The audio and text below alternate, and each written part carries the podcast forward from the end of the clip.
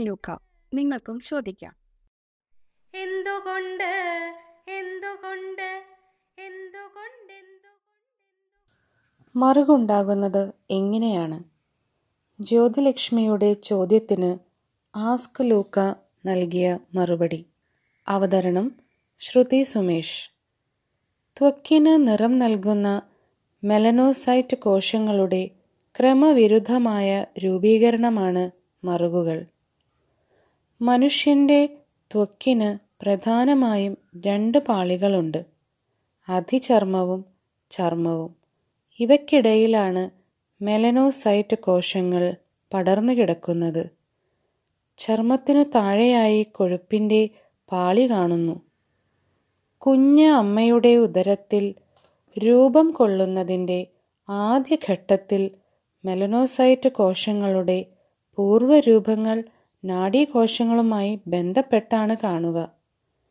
പിന്നീടുള്ള വളർച്ചയുടെ ഘട്ടത്തിൽ രൂപം കൊള്ളുന്ന ത്വക്കിലും രോമങ്ങളിലും കണ്ണുകളിലേക്കുമെല്ലാം ഇവ പരക്കുന്നു. ഇങ്ങനെ ശരീരത്തിന്റെ വിവിധ ഭാഗങ്ങളിലേക്കുള്ള യാത്രക്കിടയിൽ ചില മെലനോസൈറ്റ് കോശങ്ങൾ ചർമ്മത്തിനുള്ളിലോ അതിനടിയിലെ കൊഴുപ്പ് പാളിയിലോ കുടുങ്ങിപ്പോകാറുണ്ട്. അവയാണ് മറുകുകളായി കാണുന്നത്. ചില മറുകുകൾ ജനനസമയത്തു തന്നെ ഉണ്ടായിരിക്കും. മറ്റു ചിലത് പിന്നീടാകും തെളിഞ്ഞു വരിക. എങ്കിലും പിന്നീട് തെളിയുന്നവയുടെയും പൂർവരൂപങ്ങൾ ജനനസമയത്തു തന്നെ ഉണ്ടായിരിക്കും. പച്ചയോ നീലയോ മഞ്ഞയോ കലർന്ന കറുപ്പ് നിറത്തിലാണ് മറുകുകൾ സാധാരണയായി കാണുക.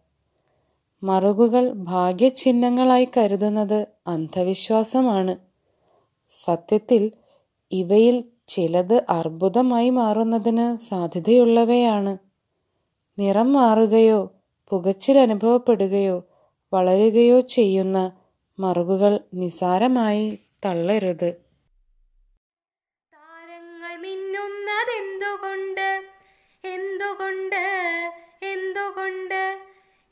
എന്തുകൊണ്ട് എന്തുകൊണ്ട് എന്തുകൊണ്ട് തുമ്പപ്പൂ എന്തേ വെളുത്തിരിക്കാൻ ചെമ്പരത്തിപ്പൂ ചുവന്ന